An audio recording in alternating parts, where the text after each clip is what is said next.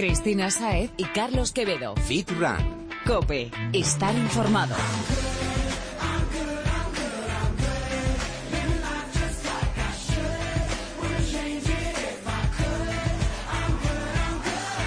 Muy buenas, Fitrunner. Es miércoles y te damos la bienvenida a un nuevo programa de Fitran Cope. Vete calentando y prepárate para la acción, porque además de ponerte a la última sobre fitness, running y nutrición deportiva, nos lo vamos a pasar de vicio. Ya lo sabes, queremos ayudarte a sacar la mejor versión de ti mismo y no hay mejor forma para hacerlo que de buen rollo, ¿no, Carlos? Eso está claro, Chris. Así disfrutas y mantienes la motivación. Y no solo buen rollo, ¿eh? Que además queremos que hagas las cosas bien, que la teoría es fundamental, pero la puesta en práctica es imprescindible. Así que no nos enrollamos más, que tenemos mucho que contar y poco tiempo. Pues por evitarte, vamos allá.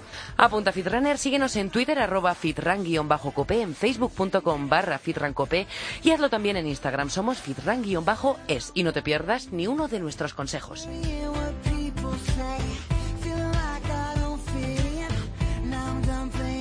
Oye, Carlos, antes de meternos de lleno en el, te- en el tema, ya he visto el vídeo que montaste con Reebok y que tan en secreto tenías. Gym is everywhere. Y en el spot te vemos haciendo lo que más te gusta, ejercicio, y usando simplemente el mobiliario urbano. Cuenta, ¿cómo fue la experiencia? Pues la verdad, Chris, que, que fue una experiencia espectacular. Me lo pasé muy bien, ya te digo, en el, en el, durante el rodaje. Fueron cinco horas de rodaje. Para un minutito luego de vídeo, pero me lo he pasado muy bien. Es una experiencia que, que- que he disfrutado con todos mis amigos y compañeros de Reebok. Y la verdad que, bueno, eh, difundir un poquito actividad física dentro de la gente y que sirve, ¿no? Para, para hacer ejercicio en la calle. Desde luego que en cualquier sitio, con muy poquito, muy poquito, podemos estar en forma si, si es lo que queremos. Totalmente. Pero bueno, para experiencia increíble la que te voy a contar yo ahora, porque ¿cuál es la historia más bruta que conoces tú? A ver. Uf, la más bruta. Sí, esa que te ha dejado boquiabierto, personas o mejor superhéroes que han llevado su cuerpo y sus capacidades a unos límites tan sorprendentes que te han dejado loco. Pues una de las experiencias más brutas, eh, recuerdo hace unos añitos, ya sería por el 2011, eh, el famoso Joseph Ram, que es el ultrama, Que también ultra- ha pasado por los micrófonos de Fitran Cope. el ultramaratoniano. Eh, recuerdo que ahí se hizo la Epic Five, que son cinco Ironmans en cinco días, Madre mía. sin parar de correr. Además la ganó ese año, en 2011. Eh, me parece una de las cosas más brutas que ha hecho, yo creo, que eh, el ser humano. Es Bueno, espectacular. en ese aspecto, y después de oírte lo de Agram, me viene a la cabeza Ricky Abad. 607 maratones en 607 días y 100 Ironman en un año. Casi nada. Otro crack. O Guillermo Rojo, hace unas semanas que competía en velocidad con un Ferrari. O bueno, el mismo Power Explosive, que por cierto ya está escuchándonos y preparado para estar en un ratito con nosotros. Otro grande con fuerza casi podríamos decir sobrehumana. Hulk con la piel blanca. Eso es. Puedes conocer la historia de todos ellos en podcast anteriores, Feedrunners. Y volviendo a centrarnos, que veo que nos vamos de nuevo, he sacado este tema porque este mes hemos conocido otro caso de estos que te dejan con la boca abierta, pero también con los ojos y que hace que se te quede una cara de estas de póker, de película y que te venga a la mente una pregunta. "Ah, ¿En serio? Chris, conozco la sensación, pero ¿de quién, de quién estás hablando? Ross Edgley.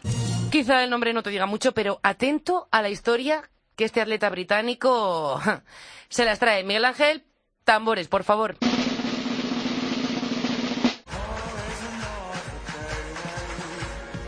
El joven atleta británico ha completado la maratón más dura conocida. Y no, no es una prueba muy común, pero es que a este tío le encantan los retos. Y así lo ha demostrado. ¿Pero qué es lo que ha hecho?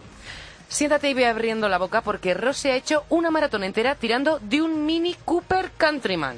42 kilómetros tirando de un mini. 42 kilómetros tirando de un Mini, que, pero que no es tan mini. Más de 1.300 kilos tiene de peso. ¿Cómo te quedas? Me quedo alucinado, Chris. Te avisé. Y ojo que no es moco de pavo. 19 horas tardó en completar este gran reto, imagina.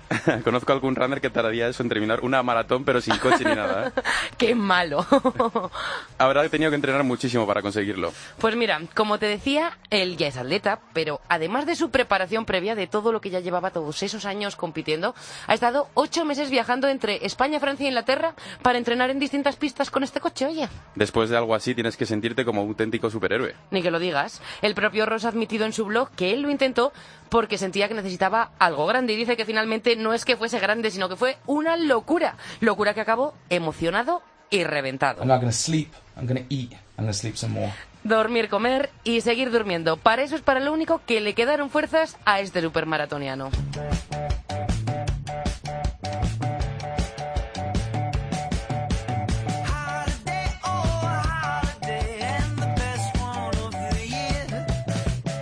Y ahora nos toca correr a nosotros. Pero no te asustes, Fitrunner, aquí no nos vamos a atar un coche a la espalda. Ojo, que si te apetece hacerlo y puedes, fenomenal. Tú nos llamas y vienes a contárnoslo.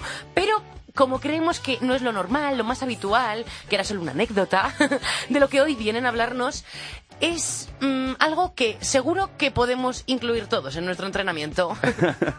Yo, Chris, te veía ya poniéndote el arnés para darte algo al cuerpo y empezar a entrenar. ¿eh? Hombre, estás muy graciosete, ¿eh? Tanta fuerza creo que, que, no llego. mejor, mejor. Dice de sí mismo que es un deportista popular que practica todo tipo de deportes, pero además es técnico superior en actividades físicas y deportivas, entrenador personal y monitor de un montón de disciplinas. Me ha encantado la parte de la definición que dice deportista popular que, trae, que practica todo tipo de deportes. Tú también te metes en ese grupo, ¿no? Me tiro de cabeza, Cris. Bien, este chico hace de todo, corre, nada, juega al fútbol, le da también a las raquetas, pero hoy viene a hablarnos de lo que le tiene más ocupado en la actualidad, los deportes de resistencia. Qué bueno. Vamos a ver qué nos cuenta Mario Castellanos, arroba trip barra baja finisher en las redes sociales. Bienvenido. Hola, buenas tardes, chicos. Buenas tardes, Mario. Dices en tu perfil que en la actualidad te ocupan los deportes de resistencia, pero que has practicado de todo. Y la primera pregunta no puede ser otra. ¿Cuáles han sido los principales cambios que has tenido que introducir en tu entrenamiento para potenciar la resistencia? Bueno, pues el principal cambio ha sido, pues, meter horas. Meter horas de entreno porque o entrenas o entrenas si quieres pues terminar un triatlón o, una carrera. ¿Horas, pero además intensidad? Claro, claro, claro. Dentro de las horas pues tienes que meterle, aparte de volumen, intensidad, es que es un, es un cúmulo de cosas bastante... Completito. Sí. ¿Ha habido algo concreto, hablo de ejercicio o tipo de entrenamiento, que no hicieses antes y que ahora has tenido que, empezar a practicar? Sí, bueno, yo cuando, cuando hacía, sobre todo, que iba al gimnasio y tal, hacía mi ejercicio de pesa y tal, pues no, no metía mucho mucho cardio, mucho trabajo de resistencia, eso ha sido lo que más, lo que más hemos, hemos incorporado a la planificación. Eh, Mario, ¿qué tal? ¿Cómo estás? Hola, eh, Carlos. Eh, ¿De qué se componen tus entrenamientos en cuanto a series, en cuanto a fuerza, carga? Cuéntanos un poquito. Pues mira, yo suelo entrenar cada disciplina tres veces por semana. Y, y, un par de ellas eh, entrenando fuerza. Solo, bueno, fuerza específica con series, con farlet, con escalones, tal, y otro día pues pues pesas en el gimnasio. Oye, ¿y para cuándo dejamos lo de nadar? Porque a mí me parece la parte más complicada de un triatlón. sí, parece, puede ser la, la parte del triatlón que más que más agobie, ¿no? La gente así de primeras, pero bueno, con entrenamiento se puede llegar a sacar y además es la parte más corta.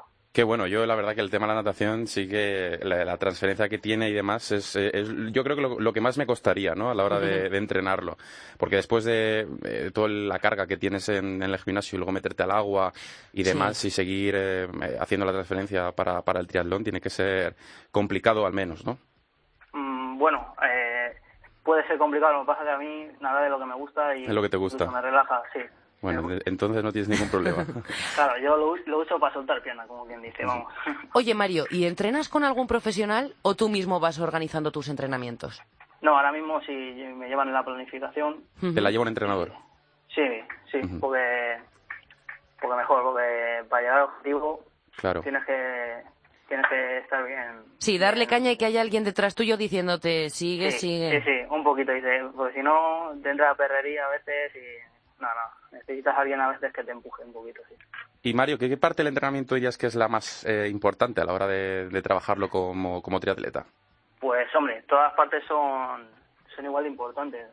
Posiblemente el ciclismo, que es el que en el que más horas estás en el triatlón, seguramente sea el que más hay que meterle entrenamiento. Y bueno, como aquí nos dirigimos a Fit Runners, en el tema del entrenamiento de fuerza, ¿en qué te centras? Porque claro, un triatleta tiene que tener unas piernas fuertes, pero no solo unas piernas fuertes, porque otros puntos del cuerpo como la espalda también serán fundamentales a la hora de la competición. Sí, bueno, eh, dentro de mi rutina de, fuerza, pues suelo añadir pues ejercicios porque que engloben muchos grupos musculares. Sobre todo rutina full body, como se suele decir. A ver, un ejemplo, ¿qué ejercicio haría Mario? Pues hombre, ahora que está ahí Carlos, unos burpees, por ejemplo, ¿no? ¿Cómo os gustan a todos, de verdad? Os odio. Pues son súper completitos y, y, te dejan... Hombre, vas, vas a mejorar tu capacidad aeróbica, pero, pero el tema de fuerza com complicado, ¿no? bueno, eso sí, pero pues bueno, podemos meterle un, un pullover ahí eh, con poleas que suelo hacer o, o un remo al cuello ahí. ¿Trabajas movimientos olímpicos? Como eh, cargadas, eh, todo el tema de arrancadas y etcétera, etcétera. Sí, cargadas eh, en nats. Bueno, un poquito, también está ahí con el tema de CrossFit un poquito ahí metido y, y alguna cosita así hacemos. ¿Y cuáles son los objetivos de Trifinisher para este 2016?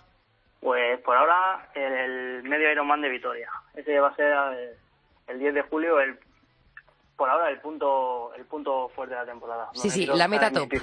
Sí, pero bueno, que hay por ahí algunas cosillas que, que me están llamando, pero bueno, ya, ya se verá.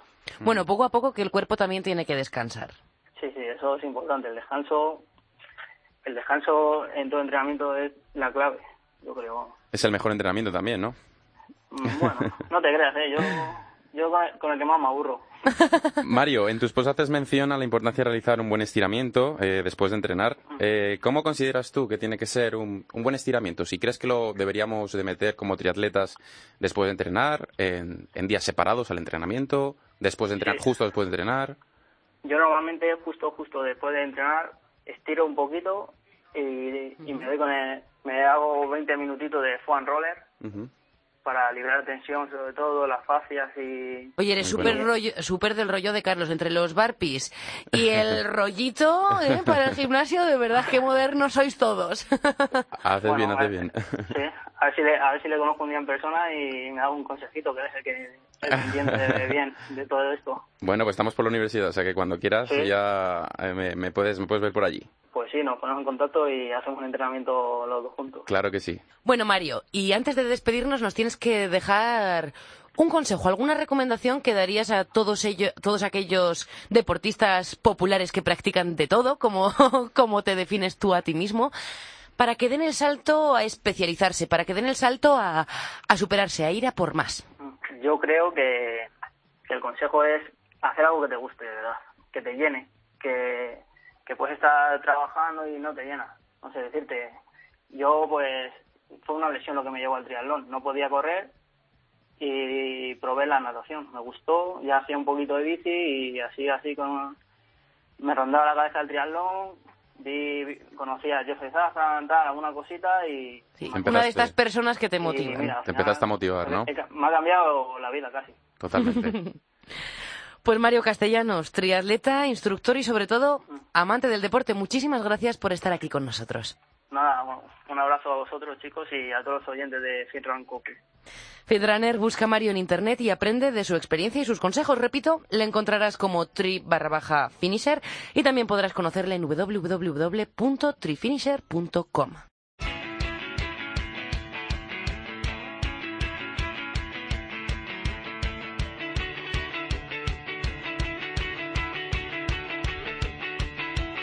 Llega el momento que estabas esperando. Es hora de presentar al sabio de la nutrición de este programa, Jesús Santín, asesor nutricional de Balance Fit Club y nuestro querido amigo. Bienvenido, Jesús. Bienvenido, Jesús. Gracias, chicos. Otra semana aquí con vosotros. Siempre hablamos de grandes temas, de grupos de alimentos, de nutrientes, pero es hora de ir a lo concreto. Sí, porque muchas veces, y más con la moda del fitness y la alimentación healthy en las redes sociales, copiamos muchas recetas. Se comen otras cosas sin saber muchas veces por qué. Solo porque lo ha publicado fulanito de tal en su perfil y claro, como tiene un cuerpazo, yo también me lo como. Pues de eso nada, porque Jesús está aquí para enseñarte el porqué de las cosas. ¿Cómo tiene que ser? A ver, Jesús, vamos a empezar por uno de los alimentos ¿Qué más ha aumentado su consumo? La avena. ¿Se toma en copos, harina, salvado? ¿Por qué este y no otro cereal? Pues básicamente lo has comentado bien. Realmente es un cereal que per se tiene unas propiedades nutricionales perfectas para nosotros, pero mm, de un tiempo a esta parte parece que si no comes o no desayunas avena, no estás en el mundo del fitness o, del deporte de musculación.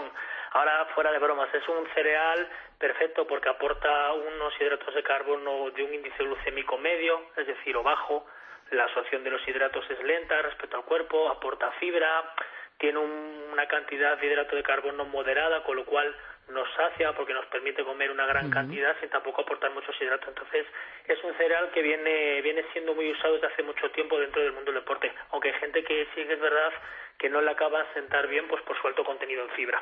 Oye, ¿y esto de los sabores que hay ahora, mm, harinas de avenas de todos los sabores eh, habidos y por haber, mm, también es bueno o cambia alguna de sus propiedades?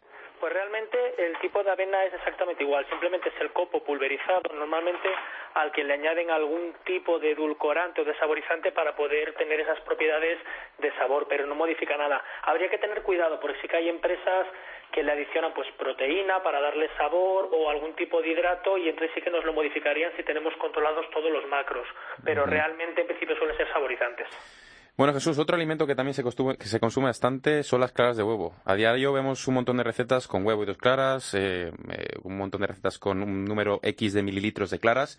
Cuéntanos, ¿por qué esta parte y no la yema entera? Cuéntanos un poquito sobre las claras. Pues de siempre ha venido siendo por una razón muy sencilla. Del, huevo, la parte mayoritaria que aporta la proteína es la clara, unido a que si alguien quiere controlar o restringir eh, calorías, sobre todo procedentes de la grasa, limita las yemas.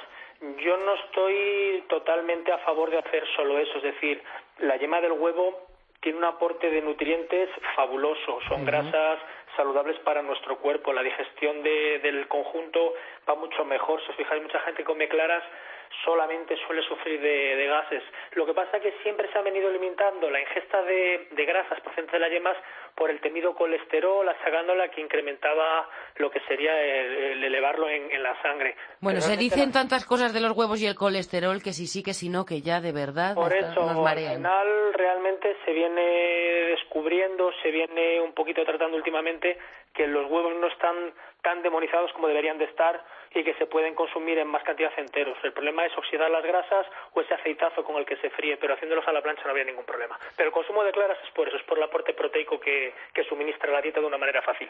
Oye, pues yo voy a seguir preguntándote por las proteínas, Jesús. Del pollo, ¿por qué la pechuga? Porque, oye, no se ve un muslo o una alita, no, pechuga. Pues, mm, como decíamos el otro día comentándolo aquí en la consulta, eh, antiguamente a la gente que hace deporte de musculación, si no cocía el pollo siete veces y le pasaba una servilleta, parece que, no le quitaba la grasa, es decir, eso ya no tenía ni propiedad nutricional. Madre mía, qué locura.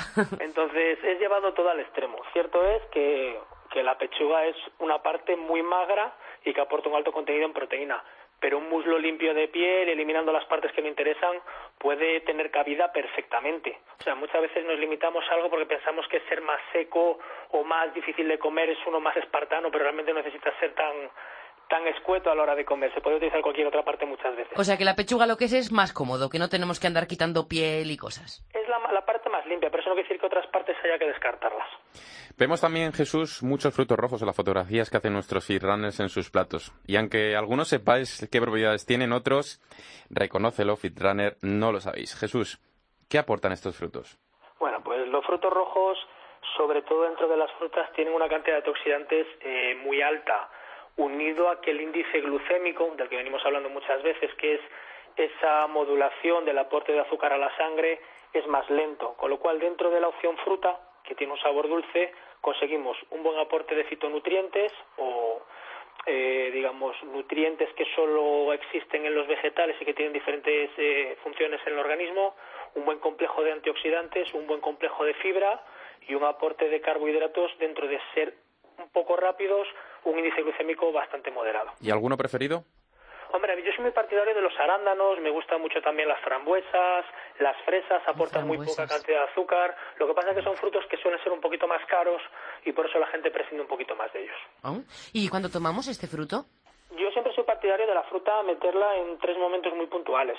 Siempre el índice glucémico se va a modificar si lo mezclamos con otro tipo de alimento ralentizándolo, pero a primera hora de la mañana, que venimos con la glucemia baja de toda la noche en ayunas, y previo al entreno, se podría tomar durante, si alguien en su práctica deportiva se lo permite, y pues entre Son los momentos en los que el cuerpo mejor lo va a asimilar y más productivo va a ser para nosotros. Eso no quiere decir que no se pueda complementar una media mañana, una media tarde con, una pequeña pieza de fruta o un puñado de frutos rojos, pero es en el mejor momento. Otro asunto bastante popular es eso de tomar la pasta y el arroz integral. Mm, ¿Esto es una moda o está justificado? Volvemos a, a lo que venimos tratando un poquito durante todo, durante todo el programa índice glucémico es la clave. Lo que nos interesa es aportar eh, carbohidrato o energía de una manera sostenible a la sangre para evitar esos picos de azúcar y esos picos de insulina. Si nosotros consumimos la pasta integral o el arroz integral, estamos suministrándole una aportación de fibra a esa comida, con lo cual estamos ralentizando la digestión y estamos haciendo que ese índice glucémico se modere. Todo lo que viene refinado, arroces refinados, pastas refinadas, suben el índice glucémico. Entonces, al final, todo se resume en eso, modular ese índice glucémico. además, igual nos da más sensación de, que estamos llenos, no saciados, como decíamos, de la avena. La fibra es un aporte que, en el fondo, también nos está, nos está llenando, porque aporta volumen, pero no calorías. Y ahora que hablamos un poquito también de fibra y de índice glucémico, Jesús, cuéntanos, el pan, ¿cuál nos puedes recomendar? ¿Deberíamos de quitarlo de la dieta radicalmente? ¿Crees que el pan blanco integral de eh, centeno? Para nada. Todo el mundo que viene aquí lo primero que se sorprende, sobre todo gente que no es deportista, es que come pan. Y lo primero que dicen, uff, pero si es que como mucho pan y no entiendo cómo pierdo peso. El pan es un alimento perfectamente compatible con una dieta de definición o una dieta de aumento de masa muscular. Ideal, pues volvemos un poquito a lo mismo, intentar buscar los que sean eh, fabricados con menos harinas refinadas. Por eso, como comentas, el pan de centeno, el pan multicereales, está muy de moda, solo que en España es muy difícil encontrar entre los deportistas de competición el pan Ezequiel, que tiene un, índice mm. glucémico buenísimo. ¿Y el pan Ezequiel ese con qué cereal está hecho? lo, veía mucho yo en América, el pan Ezequiel Por este. Eso, seguro que estará más familiarizado porque allí es más fácil verlo. Es, mm. es lo que le llaman mm, de pan germinado o similar. Digamos que la propiedad nutricional que tiene es esa, que el índice glucémico es muy bajo. Me gusta mucho el pan guasa, por poner un ejemplo, que no es un pan tal cual, sino es una mezcla de cereales a la que le dan forma de pan y da bastante el pego y la verdad es que, por ejemplo, el de masa morado está muy bueno. El otro ya es un poquito más, más forma de cartón, pero bueno, siempre hay alguna alternativa. Oye, el del papel morado, nos lo apuntamos. el papel morado, se recomienda a la gente.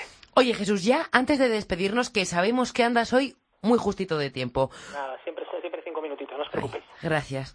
Un último alimento, uno dulce, que para dejarnos con buen sabor de boca, la crema de cacahuete. ¿Qué nos dices de este alimento que está ya en cada vez más fotos de los feedrunners, como decíamos al principio?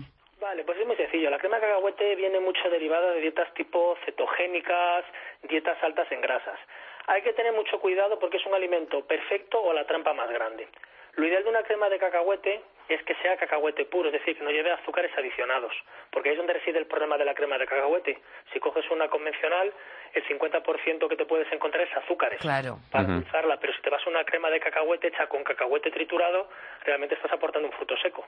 Con lo cual es un aporte muy bueno a nivel de grasas, de fibra, pero ahí, ahí reside el problema, en que la gente pues no discrimina y piensa que una buena crema de cacahuete orgánica o de herbolario es igual que una de un centro comercial típica para endulzar un, un sándwich. Entonces, eh, eso es lo que más marca la diferencia. Y luego tener cuidado porque aunque sea sana, aporta calorías. Entonces hay que tener un poquito el control de no meterlo a, a, cucharadas soperas. Claro que decimos, mira, este producto es dietético, mm, nos comemos el bote de una sentada. Es un gran problema que tiene la gente. Como es dietético, puedo comerlo de una manera indiscriminada. No, hay que tener control y hay que saberlo acoplar dentro del programa nutricional. Pues sí, Jesús, como con todo, como, como hablamos aquí contigo cada semana, que al final la moderación y hacer las cosas con cabeza, si es que no hay más. Como siempre, el, el sentido común y el estructurarlo todo dentro de un plan es lo más importante, que todo tenga un porqué. Pues Jesús Santín, ya te hemos exprimido bastante por esta semana.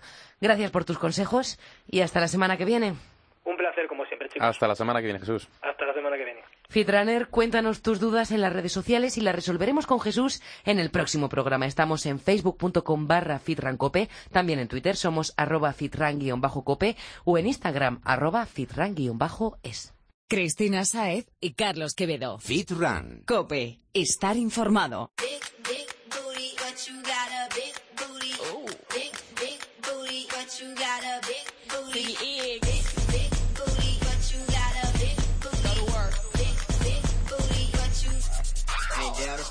Y seguimos quemando porque como nos cansamos de repetirte, no solo el cardio se deshace de la grasa, Feedrunner.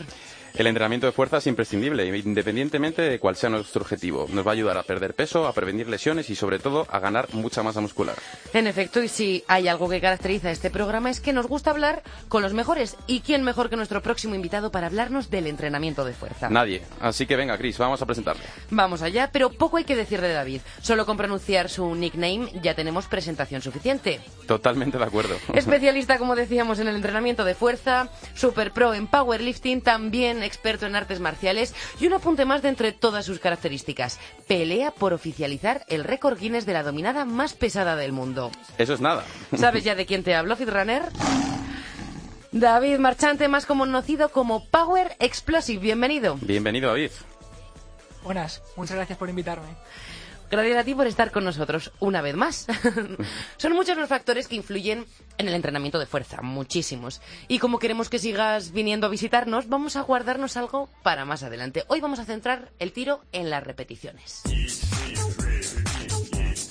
Vamos poco a poco, David. Primero, una persona que desea ganar fuerza. ¿Cuántas debería hacer? ¿Es verdad que tiene que trabajar con mucho peso como los levantadores profesionales? Pues yo creo que uno de los problemas más importantes cuando enfocamos el entrenamiento de fuerza es que normalmente cuando empezamos a entrenar pensamos que tenemos que trabajar como un powerlifter, como un levantador profesional o como un levantador de, alterofilia y realmente eso no es así. Realmente eh, la fuerza y cómo la enfoques va a depender principalmente del objetivo y el deporte para el que la quieras aplicar. Entonces, levantar como un powerlifter de élite o trabajar con pesos muy muy pesados, pues a lo mejor no es lo más interesante. Realmente la fuerza se puede ganar con cualquier carga y lo único que tenemos que pensar es en trabajar con esa carga a la máxima velocidad posible y sacar el máximo rendimiento que, podamos ante esa carga. O sea que si queremos ganar fuerza, mmm, no necesariamente tenemos que mirar tu vídeo y decir, oye, que David puede con 200 kilos, yo también quiero 200 kilos. Y mucho menos. De hecho, si tú eres, por ejemplo, un sprinter o un maratoniano como, como algunos que habéis traído por aquí, pues a lo mejor precisamente trabajar de esa forma es contraproducente. Lo que tiene que buscar es aplicar fuerza ante, ante gestos más rápidos, que es lo que busca en competición. Totalmente. ¿Y el número de series también está condicionada por la misma razón? Bueno, el número de series es un poco diferente a lo que suele buscar en un gimnasio, que está vinculado con la hipertrofia. Y básicamente cuando buscamos trabajar la fuerza, lo que buscamos es limitar un poquito más la fatiga. Estamos buscando sobre todo adaptaciones a nivel del sistema nervioso y por lo tanto pues las repeticiones y las series van a ser obviamente bastante menores, porque no buscamos incidir tanto a nivel muscular, sino sobre todo eh, a nivel nervioso. Y queremos incidir un poquito en el tema de, de, las rutinas eh, tipo ¿no? del gimnasio y lo que estamos hablando de fuerza ahora mismo. ¿no? Creo que es, es bueno que puntualices eh, que no todas las, las rutinas tipo que se presentan en los gimnasios realmente vas a trabajar la fuerza que, de la que estamos hablando, que sería más fuerza máxima, que la hipertrofia. ¿no? Entonces, un poquito diferenciar a la gente esa diferencia ¿no? entre fuerza máxima y la fuerza hipertrofia. Bueno, básicamente eh, creo que cuando trabajamos la fuerza en general, lo que importa es trabajar gestos, trabajar movimientos. Y cuando se trabaja normalmente en un gimnasio, lo que se busca es estimular los músculos. Con la fuerza, al final, la hipertrofia es una consecuencia indirecta. O sea, nuestro objetivo no es aumentar los músculos, no es estimular los músculos, sino trabajar movimientos, hacernos eficientes en movimientos e indirectamente, obviamente, seguramente ganaremos hipertrofia, pero no es el objetivo principal. Sí, que igual no mm, a la misma velocidad o un o de con el mismo volumen que si hacemos eh, las repeticiones y las series para ello. Depende cómo se enfoque. Por ejemplo, para una persona que trabaje los sprints o que sea maratoniano, pues a lo mejor aumentar la masa muscular supone una pérdida de rendimiento. Y únicamente lo que buscamos son adaptaciones a nivel nervioso. Sin embargo, para un usuario medio de gimnasio, pues a lo mejor que vengan las dos cosas unidas es interesante. ¿Y hay algún tipo de medida estándar para hacernos a la idea? ¿En qué sentido? En el sentido de algo recomendable que pueda venirnos bien si lo que queremos es fuerza o si lo que queremos ir es hipertrofia, separando estos dos objetivos, ¿vale? Pero alguna pauta general que nos pueda valer. Bueno, realmente recetas como tal, una tarta que, le guste a todo el mundo, es complicado. O sea, realmente mm, no podemos definir una tarta para todo el mundo. ¿Y algún ingrediente para el topping? Algún ingrediente, eh, yo añadiría, yo diría, la gestión de la fatiga. Como he comentado, en cuanto al entrenamiento de fuerza, lo que buscamos es una adaptación mucho más a nivel nervioso, limitar mucho más esa fatiga eh, derivada de estrés metabólico, de fatiga en sí. Y para la hipertrofia buscamos un poquito lo contrario. Es más quemazón para que nos entiendan los oyentes a nivel muscular, pero eh, es, es diferente. O sea, que me quede claro. Si queremos fuerza, descansos cortitos y a seguir metiéndole caña. Al revés, precisamente. Si buscamos fuerza, lo que buscamos es... Bueno, Me están es volviendo tarumba es un poquito, entre uno y otro. Es un, poquito, es un poquito complicado, ¿no? Pero, pero yo creo que... En realidad yo creo que es sencillo de explicar. Si buscas fuerza, buscas siempre aplicar la máxima fuerza. Y para aplicar la máxima fuerza tienes que descansar más. Tienes que descansar más. ¿Ves? Así lo he entendido a la primera. Muy bien. y en tema de hipertrofia, tenemos buscas que reducir los estimular a nivel muscular, buscas más quemazón para que nos entiendan, que no es así, pero bueno, para que nos entiendan. a Sí, nivel no, pero lo que se siente es Más, que hincha- más quema. hinchazón, ¿no? Porque la hipertrofia lo que, te, lo que hace es eso, ¿no? Exactamente, crear un edema en, en el músculo y eh, tener esa sensación de, de- de salir hinchados, ¿no? Del gimnasio, ¿no? Cuando entrenas fuerza, y David te lo puede decir, no puede, no, normalmente no sales con ese tipo de hinchazón, Ahora ¿no? que os estoy mirando y encima os habéis tocado los brazos los dos, un pulso. De aquí no nos vamos sin un pulso entre Carlos Quevedo y David Martín. Con la, con la izquierda le gano yo a David, hombre. Bueno, querré verlo, querré verlo. Bueno, y todo esto de lo que estamos hablando eh, lo hacemos igual con todo el cuerpo, ¿no? Es decir, guardamos los mismos descansos y hacemos las mismas repeticiones y buscamos fortalecer la pierna, que el brazo, que la espalda, que el pecho, que lo que estemos buscando. Sí, y sobre todo lo que buscamos es trabajar con grandes, eh, con grandes grupos musculares a nivel de fuerza. O sea, cuanta más musculatura impliquemos, cuanto más global sea el movimiento en sí, pues más beneficioso va a ser a nivel nervioso. Va a ser diferente. Y David, eh, ¿tú recomiendas eh, eh, llegar al fallo muscular? Si realmente es una perspectiva un poquito más de lo que estábamos hablando antes de hipertrofia, de la gente que quiere ganar más músculo, eh, que la gente que quiere ganar más fuerza. Cuéntanos. En cuanto al tema del fallo muscular, realmente no es una opinión mía, sino que a nivel científico está más que investigado y más que no tiene eh, justificación alguna para el trabajo de la fuerza en sí. Para el trabajo de la hipertrofia, pues de forma puntual y de forma bien priorizada se podría usar, pero en cuanto al trabajo de fuerza específicamente, el clásico no pain no gain, el clásico de que hay que fatigar, que hay que cansarse, en cuanto a la fuerza no está para nada justificado. De hecho, eh, yo recomendaría no llegar al fallo muscular y gestionar de, esa- de una forma mucho mejor la fatiga, de- de esa manera. Claro, es lo que hablábamos al principio, ¿no? Cuando me habéis explicado el tema de los descansos, que si lo que queremos es ganar fuerza y ejercer la máxima fuerza posible, al fallo es muy complicado porque llega un momento en el que no la ejerces. Exacto, fallas en la primera serie o la, y la segunda, obviamente aplicarás menos fuerza. Claro. Oye, David, y una, y una pregunta. Eh, ¿Crees que para una persona que quiere empezar a, hacer fuerza, eh, recomendaríamos hacer unas semanitas primero de técnica, eh, de saber que lo, con lo que estamos, lo, con lo que vamos a trabajar y sobre todo como queremos eh, darle mucha velocidad a los, a los ejercicios, es bueno que antes de esa velocidad primero sepamos qué técnica aplicar, ¿no? Porque vamos, si no vamos a ver a un montón de gente a lo mejor levantando pesas de una manera muy rápida sin, sin la técnica apropiada y a lo mejor puede incidir en más número de lesiones, ¿no? Totalmente. Eh, lo primero, aprender a moverse. Lo primero, saber qué es exactamente lo que tenemos que hacer. Compensar debilidades, compensar y después ya eh, moverse frecuentemente y empezar a meterle peso. Pero todo tiene que ser una progresión. Claro, nadie Me- empieza con Me la burrada gusta, de me kilos. gusta lo que dice David, además eh, es uno de tus eslogans, ¿no? Primero muévete y luego para luego moverte frecuentemente, Bueno, ¿no? mío no, es de Grey Cook, pero bueno. Bueno, pero ¿Sí? lo, lo- lo adaptaste cuando viniste aquí la primera vez y, y me gusta, me gusta. Eh, y más cositas. El entrenamiento, por ejemplo, a zona media de core, eh, de bueno, todo el tema de abdominal, ¿no? Más de abdominal, de la estabilización. ¿Crees que es importante a la hora de generar más fuerza? Es importantísimo. Eh, Como se suele decir, no puedes disparar un cañón desde una canoa. Tú tienes un cañón que son los brazos, que son las piernas, pero al final, si no tienes un buque para poder lanzar ese cañón, la canoa vuelca. Eh, la, la comparación sería hacer un peso muerto, tener mucha fuerza en las piernas, pero al final una columna que no es estable es una lesión. Aparte Sí. de que pierdes rendimiento realmente. Mayor curvatura en la espalda, perjudicas la posición para hacer cualquier otro tipo de ejercicio. Totalmente. A lo que íbamos antes de la técnica, ¿no? Sí. Y esa técnica va a Lo más importante. Oye, David, y tú a ver, ¿cómo lo haces?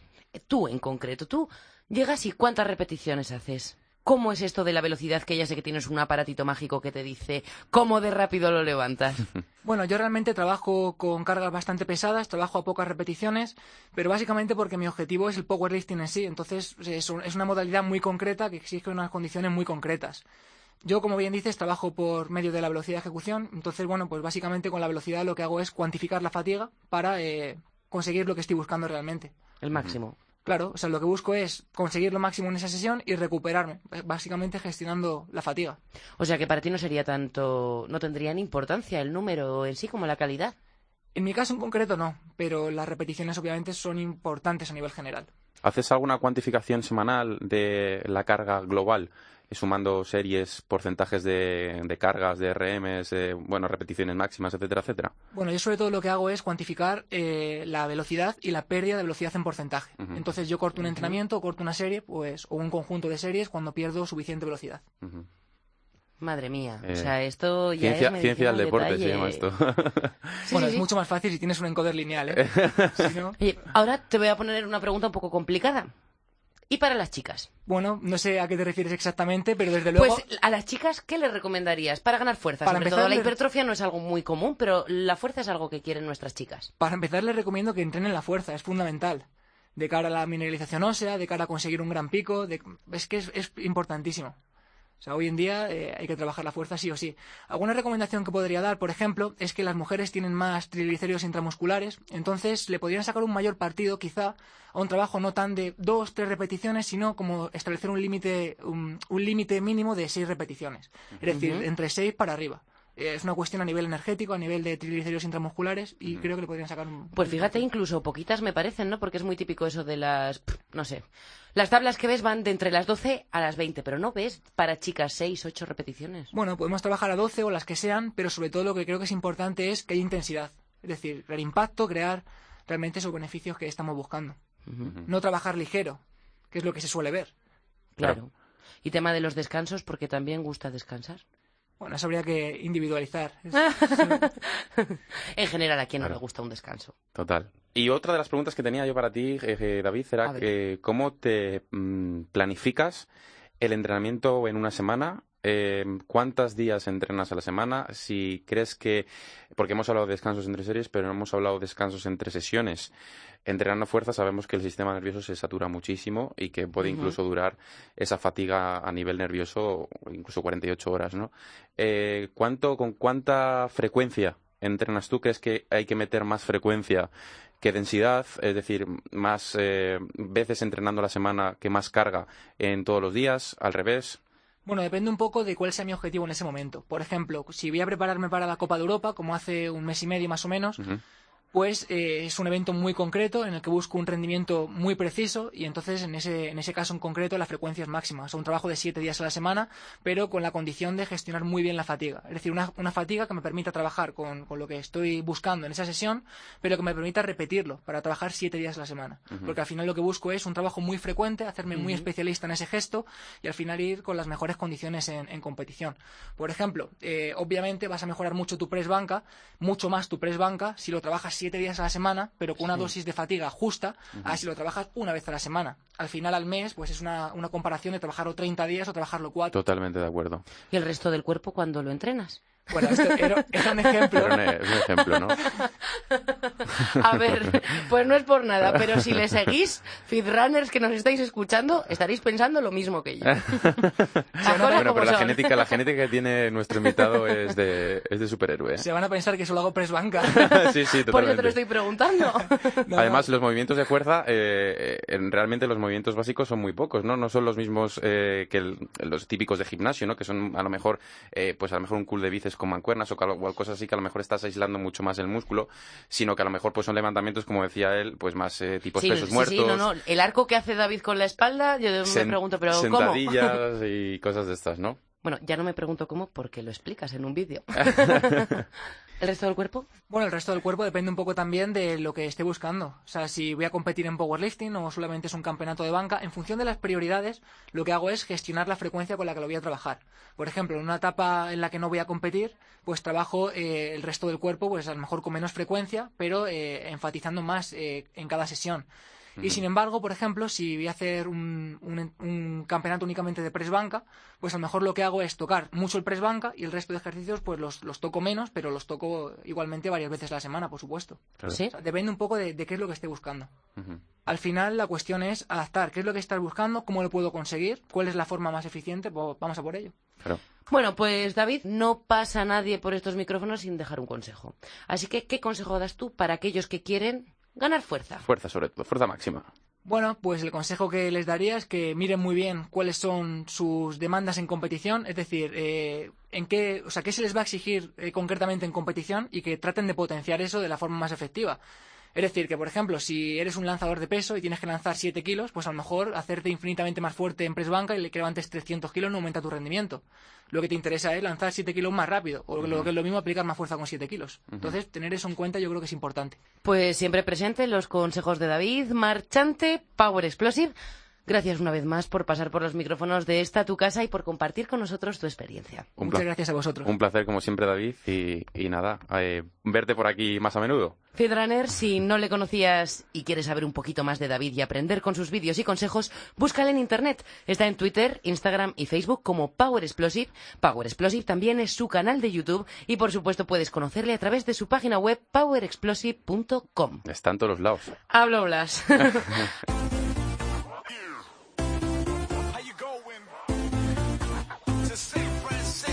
Huele despedida. A lo que huele es hasta luego, porque aunque estemos ya llegando al final de este programa, la semana que viene volvemos y ojo, que estamos en continuo contacto a través de las redes sociales. Eso siempre, queremos saber de ti, Fitrunner. Twitter, Instagram y Facebook, siempre conectados, pero no te vayas aún porque tenemos pendiente presentarte el ejercicio de esta semana de Paco Ming.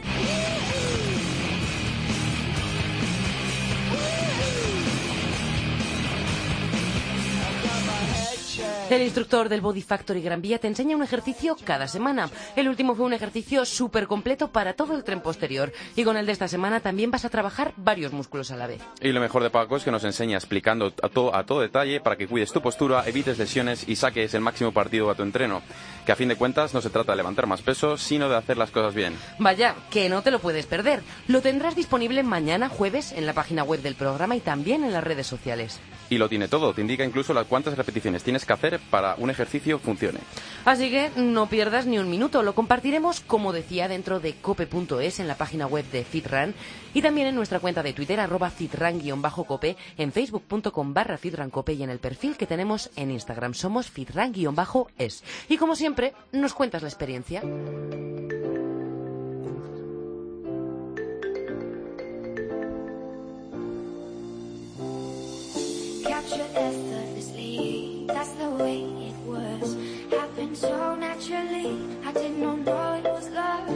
Ahora sí, ha llegado el momento del hasta luego definitivo. Hasta la semana que viene, Fitrunner. La, la semana que viene vamos a tener nuevos invitados y consejos que van a ayudarte en tu vida fit.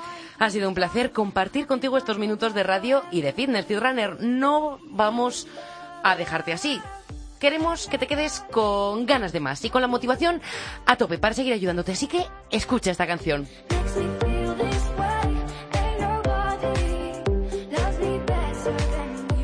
Y por cierto, si quieres escuchar esto, esta y los demás temazos que suenan en el podcast, sigue nuestras listas de Spotify. Somos fitrank-music.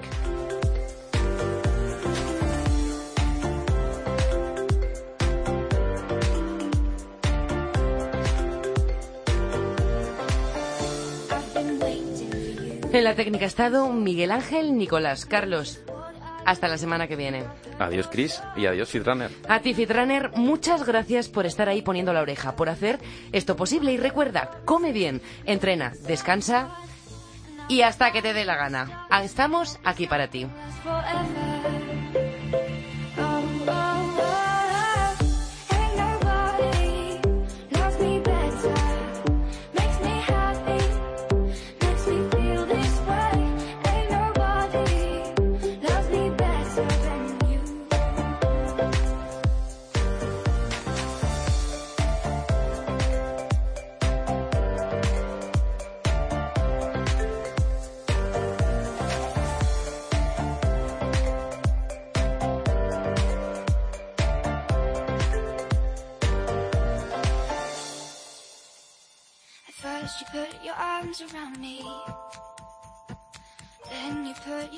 arms around me.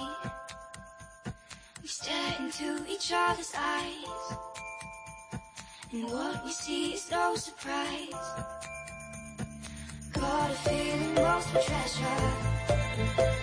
And love so deep we can't measure.